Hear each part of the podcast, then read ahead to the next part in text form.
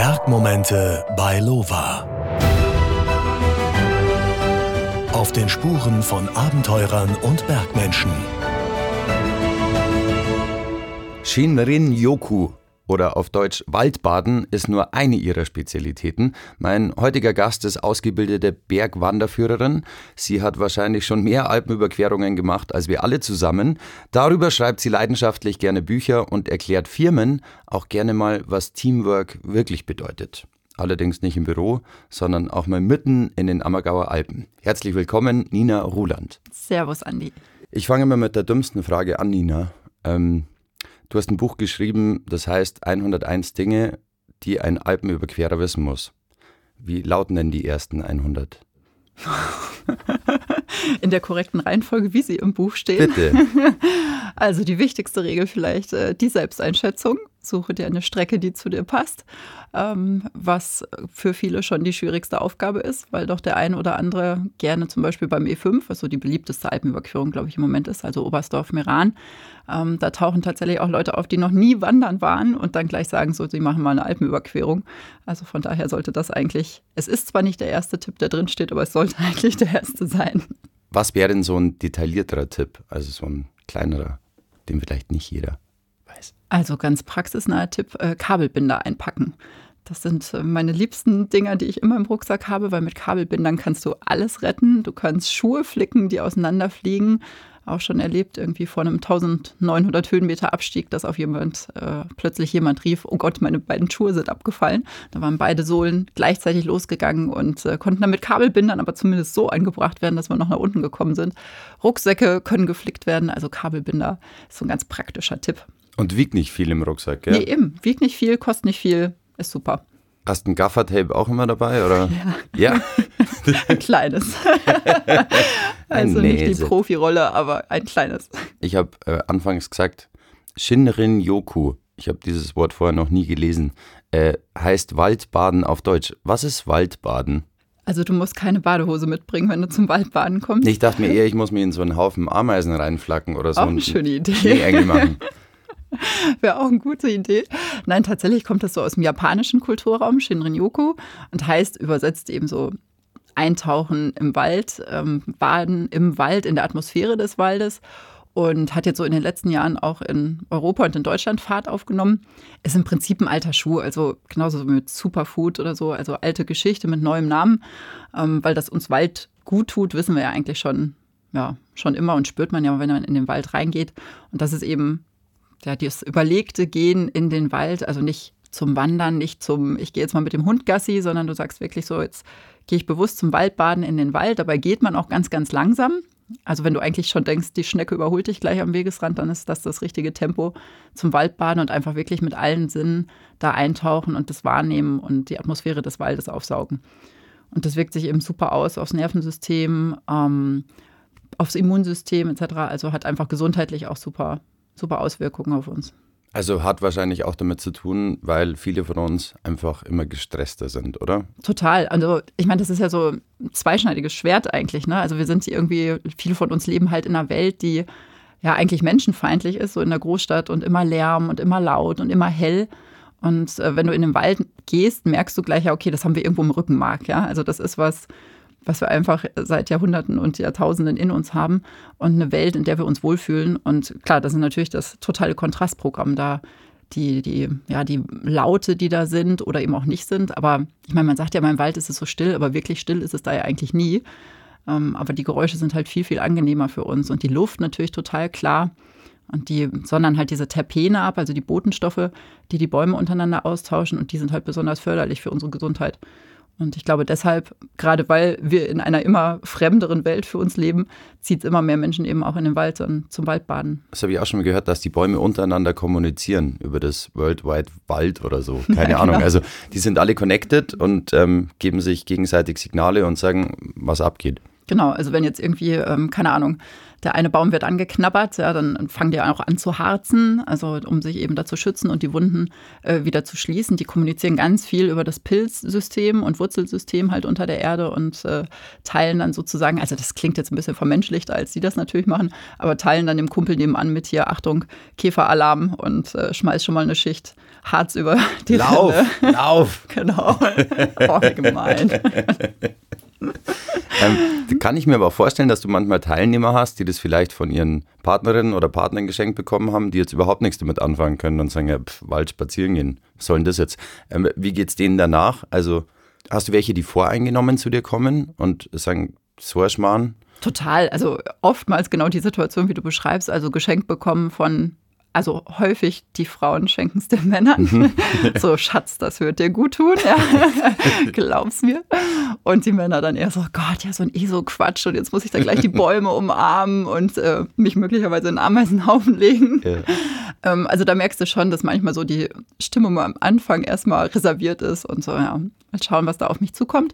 Aber wenn sie sich dann irgendwie drauf einlassen, und das machen die meisten dann Gott sei Dank doch irgendwann, dann ähm, ist es eigentlich immer so, so ein Aha-Effekt. Also, dass hinterher das Feedback ist, Mensch, das habe ich nicht gedacht und das hat jetzt wirklich gut getan und die Zeit ist so schnell vergangen und waren das jetzt wirklich irgendwie zweieinhalb Stunden und können wir nicht noch weitergehen und weil dann einfach auch mal der Raum da ist. Ne? Also was viele ja einfach im Alltag gar nicht haben, auch mal ruhig zu sein und ja, einfach mal 20 Minuten irgendwie im Laub zu hocken und in den Himmel zu schauen das können viele auch erstmal gar nicht aushalten. Ne? Die warten dann immer darauf, dass gleich die nächste Anmoderation kommt und die nächste Aufgabe und der nächste Input von außen und so mit sich zu sein und einfach mal in Ruhe da zu hocken. Da merkst du, dann geht erstmal so eine Nervosität los, ähm, bevor die dann zur Ruhe kommen können, wirklich. Kannst du dann da auch zur Ruhe kommen oder konzentrierst du dich da hauptsächlich, dass es den anderen irgendwie gut geht? Also wenn ich mit Gästen unterwegs bin, bin ich natürlich schon immer mehr so ein bisschen im im Aufpasser-Sendemodus. Ähm, aber gerade bei dieser Übung, was ich jetzt so gesagt habe, wenn wir wirklich sagen, einfach 20 Minuten mal such einen Baum, der dir warum auch immer gefällt. Ja? Also der eine spricht einen halt mehr an als der andere und das ist auch jeden Tag unterschiedlich und einfach mal dahinsetzen und nichts tun. Dann habe ich natürlich schon auch Zeit, dann durchzuschnaufen. Und das ähm, geht, je öfter man das macht, auch immer schneller. Kam der Förster schon mal vorbei?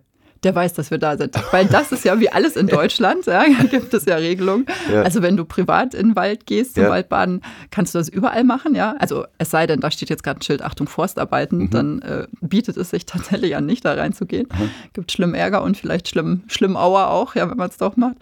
Aber ähm, ansonsten, wenn du es kommerziell machst und mit Gruppen machst, musst du es natürlich vorher absprechen mit dem Grundstückseigentümer und eben auch mit dem Förster. Und die wissen dann halt, zu welchen Zeiten ähm, ich da bin oder wir da sind. Und dann wundern die sich nicht, wenn auf einmal da Leute durchs Unterholz schleichen. Thema Achtsamkeit. Nicht nur wichtig beim Waldbaden, sondern auch bei einer Alpenüberquerung, oder? Mhm. Ja, total.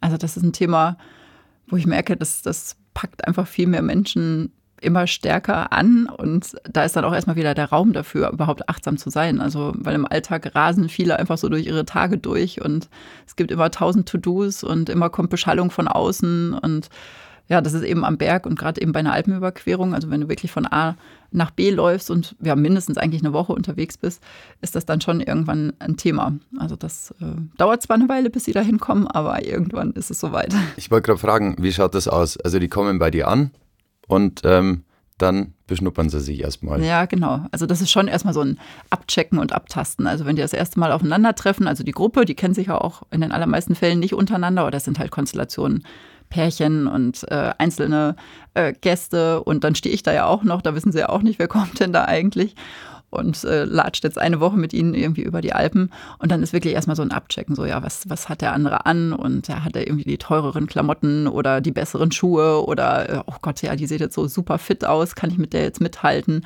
Also das ist schon, da merkst du, da sind die erstmal sehr ja, sehr angespannt noch und haben ja nicht nur den Rucksack, den sie tatsächlich hinten auf dem Rücken tragen, mit dabei, sondern auch den nicht sichtbaren Rucksack mit ihren Alltagssorgen und Nöten. Und ähm, der ist halt auch noch mit da und den kann man auch nicht so schnell absetzen.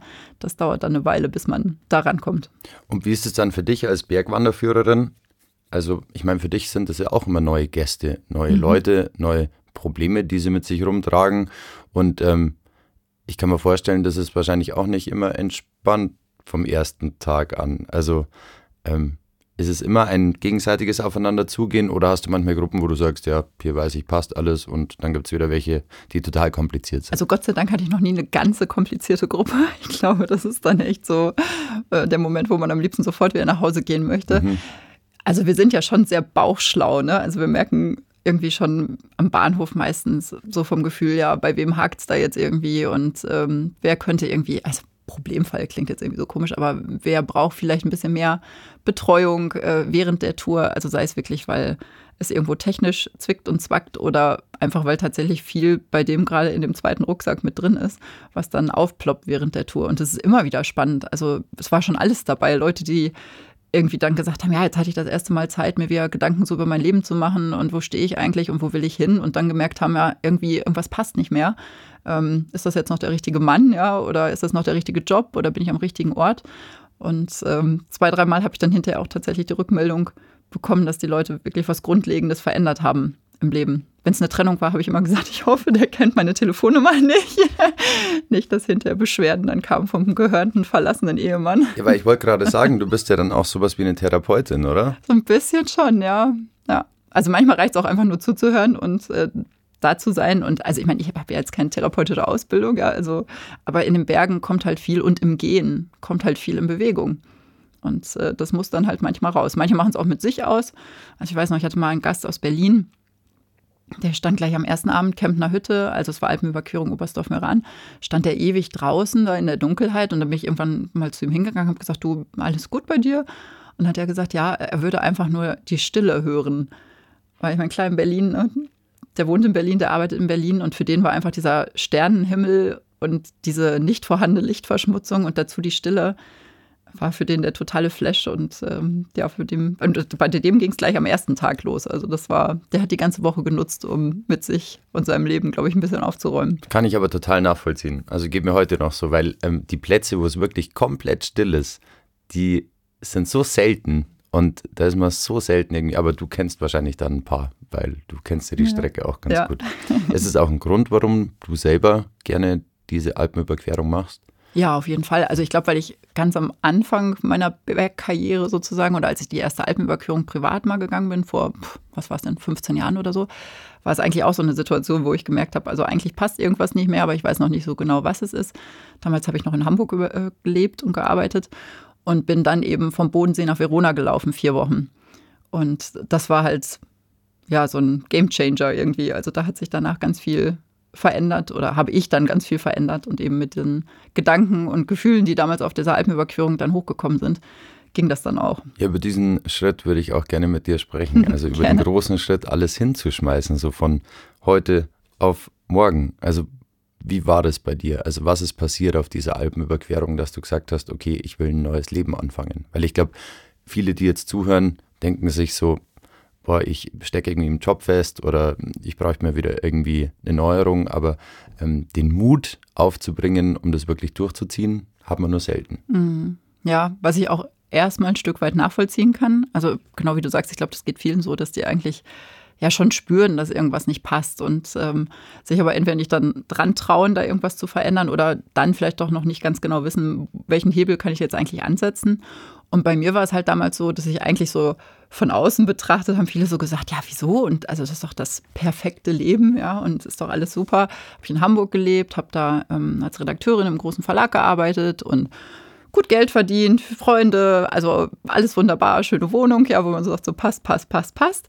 Aber irgendwie hat es halt nicht mehr gepasst. Und ähm, dann habe ich gesagt, also weil ich immer schon gerne wandern gegangen bin, auch mit meinen Eltern dann schon, also keine traumatischen Kindheitserinnerungen, schlimme Forstwege. Und dann hatte ich irgendwie auf einmal diese fixe Idee, ich mag jetzt irgendwie die Alpen überqueren und hatte erstmal niemanden, der das mitmachen wollte, weil also für eine Woche Mallorca All Inclusive findet man sofort jemanden im Freundeskreis, aber für läufst du vier Wochen mit mir über die Berge war erstmal schwierig. Und dann habe ich aber über eine Freundin, eine andere Bekannte dann kennengelernt, die das auch machen wollte. Und dann sind wir zwei, obwohl wir uns gar nicht kannten, eben zusammen losgestapft und über die Alpen gelaufen. Und ich glaube, in diesem großen Projekt, das es da halt auch war und in diesem monotonen Gehen und du hast nichts anderes zu tun, als jeden Morgen aufzustehen, deinen Rucksack zu packen und loszugehen und immer zu schauen, weil das Wetter hat die letzte Ansage. Auch das war was total Erdendes. Also das ist nicht mehr dieses aufgeregte Medienleben und Konferenzen und alle sind wichtig, wichtig, ja, sondern du gehst halt vor die Tür und schaust, okay, was macht das Wetter und was geht heute und was geht nicht. Also so ganz einfache Basic-Sachen. Ich glaube, dadurch ist irgendwie so auch der Mut entstanden, einen Weg erstmal einzuschlagen und die Erkenntnis, dass wenn man mal losgeht, es ja immer irgendwann nochmal eine Ab also eine Abzweigung gibt. Ja? Also die wenigsten Lebensentscheidungen, die man trifft, sind ja Einbahnstraßen. Und meistens ist es ja so, dass selbst wenn man irgendwie die Erkenntnis hat, okay, das war jetzt echt eine blöde Idee, ja, hat nicht so funktioniert, wie ich dachte, kommt die nächste Abzweigung und dann kann ich nochmal überlegen, mache ich jetzt nochmal eine andere Richtung oder wiege ich jetzt hier nochmal ab oder passt es jetzt so? Und bei mir war es dann so, dass ich zurückkam und gesagt habe, alles neu, alles anders. Das ging jetzt auch nicht von heute auf morgen. Also es hat dann schon nochmal zwei Jahre gedauert. Und dann habe ich aber tatsächlich in Hamburg alles hingeschmissen und ähm, habe den Job Festanstellung in der Redaktion gekündigt. Meine Eltern natürlich eine Herzattacke gekriegt haben. Ja.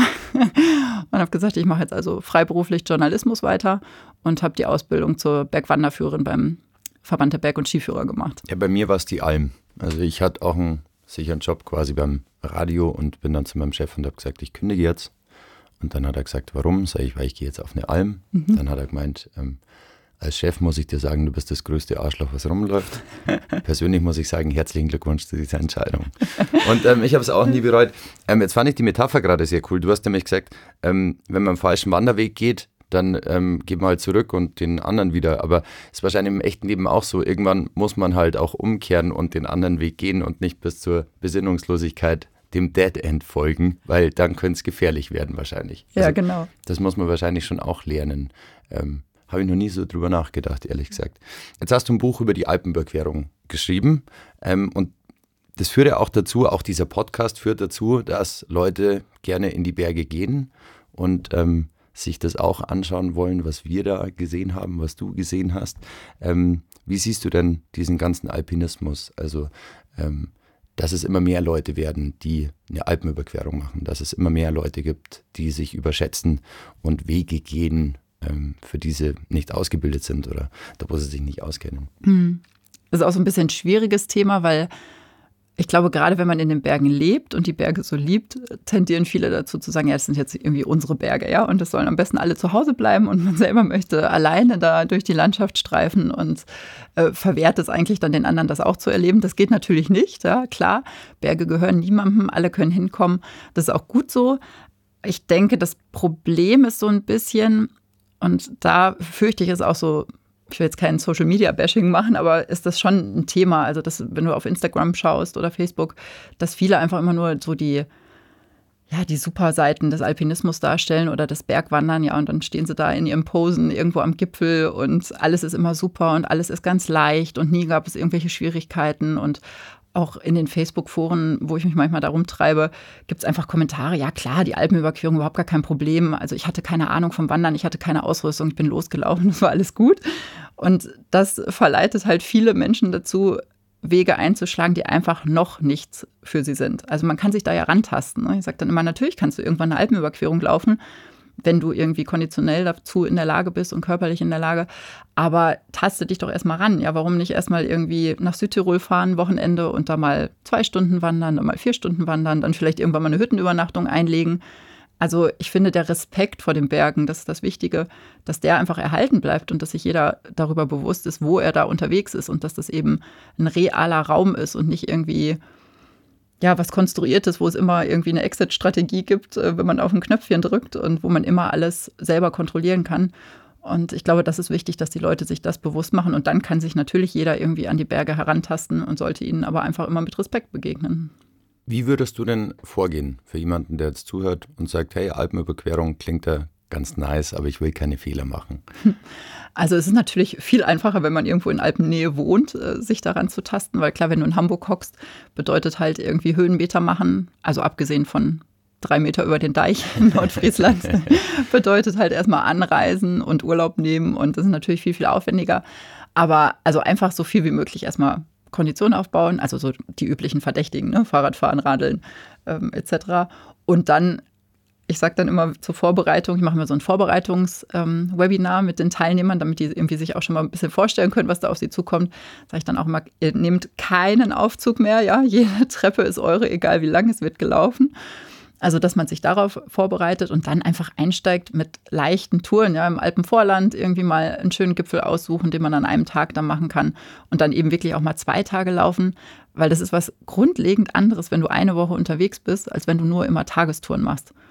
Das gerade also schon beim Gewicht des Rucksacks geht es dann schon los, weil also ein 12 Kilo Rucksack einen Tag tragen, okay, aber ein 12 Kilo Rucksack acht Tage tragen ist dann schon wieder Aua. Ja, da freut man sich, wenn man nur acht Kilo dabei hat.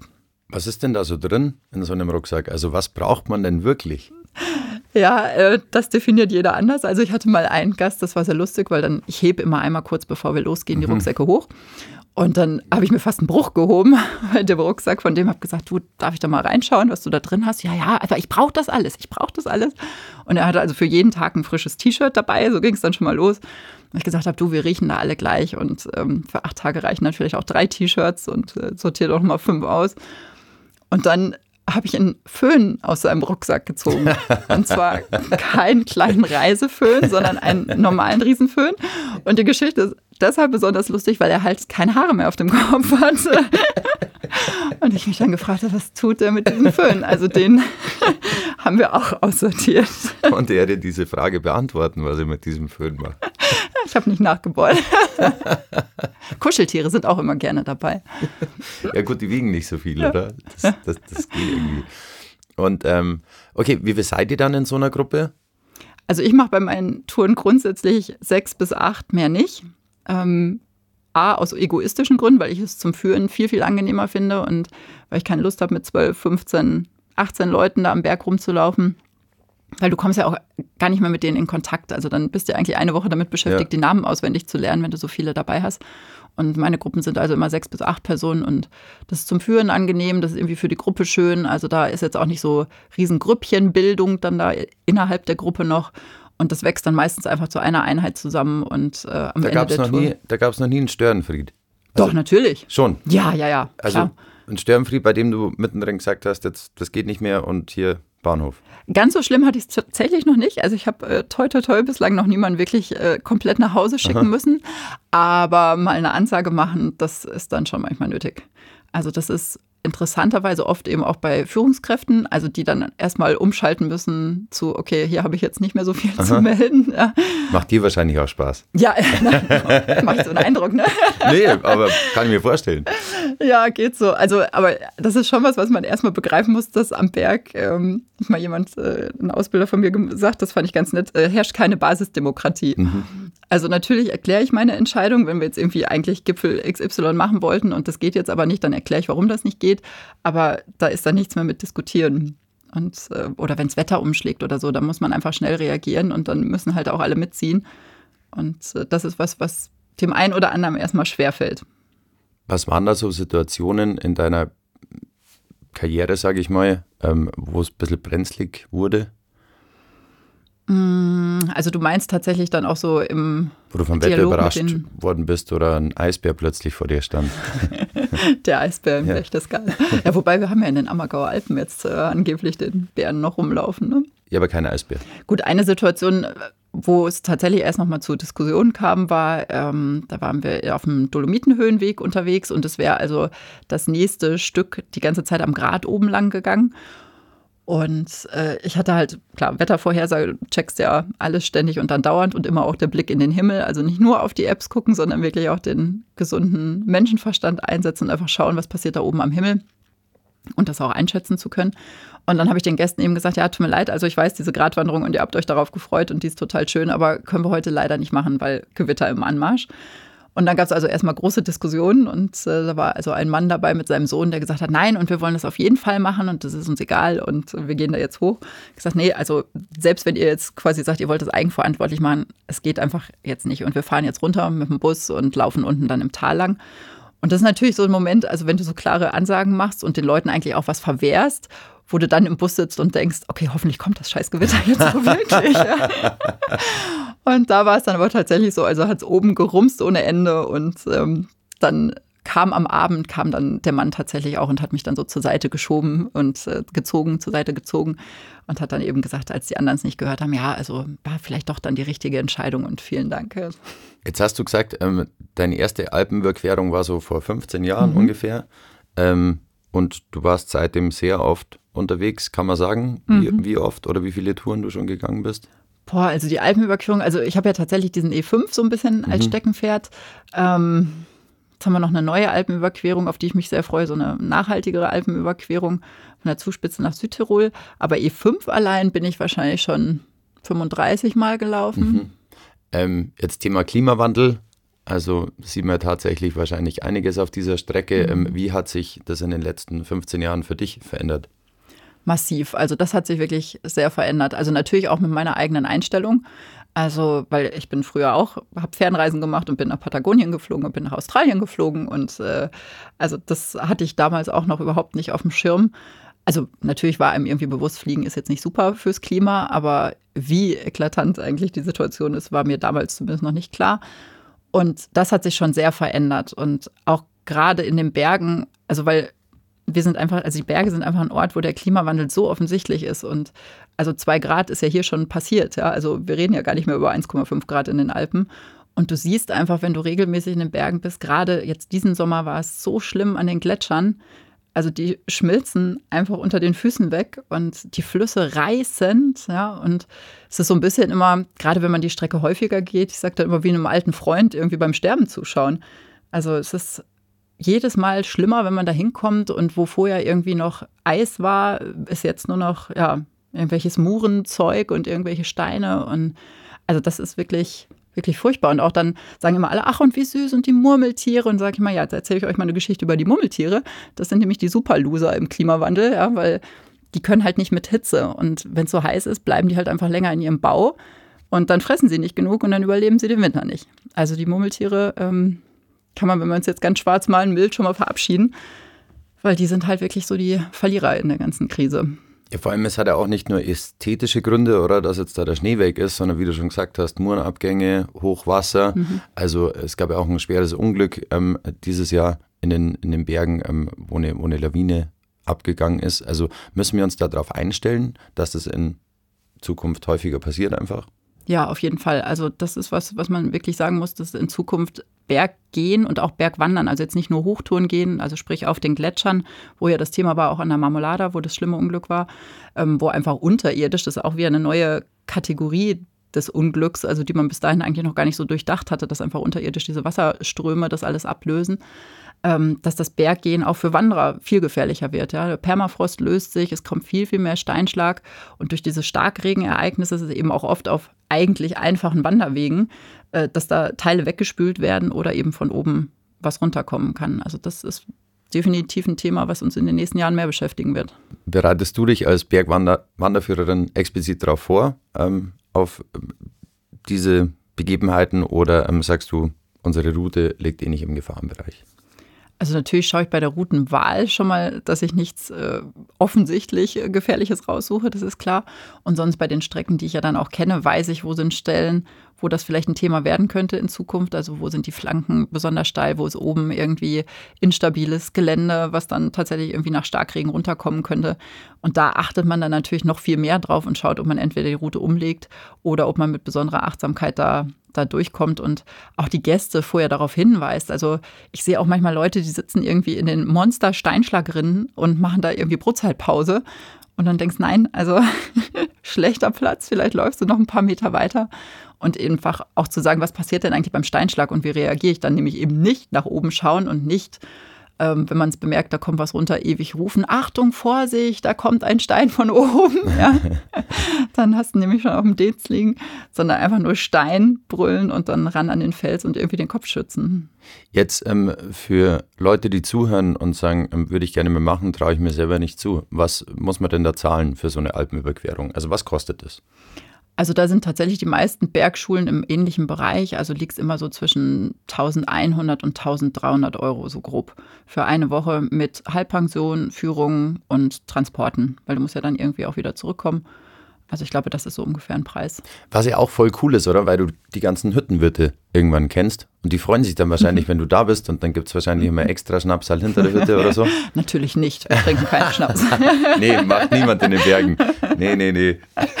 ja, das ist tatsächlich schön, weil es ist dann auf den Routen so ein bisschen wie nach Hause kommen. Also man ist zwar unterwegs und man arbeitet. Und mein Papa hat halt, als ich damit angefangen habe mit dieser Bergführerei, ähm, hat er mal gesagt, ah, jetzt machst du wieder eine Woche Urlaub. Ich habe gesagt, Papa, du hast keine Vorstellung. Also 16 Stunden am Tag irgendwie ähm, sechs bis acht Leute um dich rum haben und du bist halt immer Ansprechpartner für alles, ja. Also manche geben ja wirklich auch so ihre Eigenverantwortung komplett ab und äh, fragen dich bei jeder Kleinigkeit, äh, soll ich jetzt die Jacke anziehen, soll ich jetzt die Sonnenbrille aufsetzen? Ähm, klar, dann wie lange ist es noch? Kann ich jetzt was trinken? Und du bist eigentlich Ansprechpartnerin für alle und das mehr oder weniger rund um die Uhr. Und darum ist es dann auch nett, wenn du auf die Hütten kommst und dann sind die Hüttenwirte da und dann kann man mit denen auch erstmal eine Runde ratschen und eine kleine Auszeit nehmen und das ist dann immer ganz nett. Ja, weil mit diesen Wehwehchen rechnet man ja nicht, wenn man in Hamburg ähm, entscheidet, ich kündige jetzt meinen Job und werde jetzt Bergwanderführerin, oder? Weil da denkt man sich doch auch irgendwie so, ja, Berge schön, fand ich cool, irgendwie hat Spaß gemacht. Aber dass du dann 16 Stunden einfach belabert wirst von irgendwelchen Menschen, ähm, das, da denkt ja keiner drüber nach. Nee, das stimmt. Also das ist einem, glaube ich, auch während der Ausbildung, die man dann ja macht, auch wenn die zwei Jahre geht. Also ist das jetzt dann erstmal äh, der kleinste Teil, der da angesprochen wird. Also das ist was, wo du dann reinwächst, muss man echt sagen. Also auch in dieses, ähm, ja, Entscheidungen treffen, Entscheidungen vermitteln und äh, ja, glaubhaft sein ohne jetzt irgendwie, also ich meine, da hat ja auch jeder einen anderen Führungsstil. Also ich weiß, äh, Kolleginnen und Kollegen, die sind dann halt ja, super brummig die ganze Zeit und machen halt mehr so dieses alte Bild des Bergführers, das vielleicht mal früher gab. So der stapft da vorne her und spricht keinen Ton und setzt sich abends auch nicht zu den Gästen, sondern sitzt halt am Bergführertisch und da findet jetzt keine Kommunikation statt. Gibt es auch noch ein paar, aber die meisten, glaube ich, also mögen, glaube ich, Menschen. Das ist schon mal die Grundvoraussetzung, wenn man den Job machen will.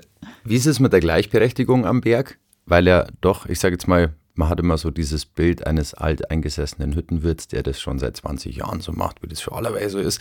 Und dann auf der anderen Seite natürlich diese ähm, Frauen-Insta-Communities, wie die Munich Mountain Girls zum Beispiel. Mhm. Bei der Way, Kolleginnen von mir haben sie sich gut angestellt bei der Alpenüberquerung. Sie waren wunderbar, ja. Ja, das musste Vor allem, sagen, weil das Wetter war ja echt äh, weniger als wertvoll. Also es war echt richtig schier.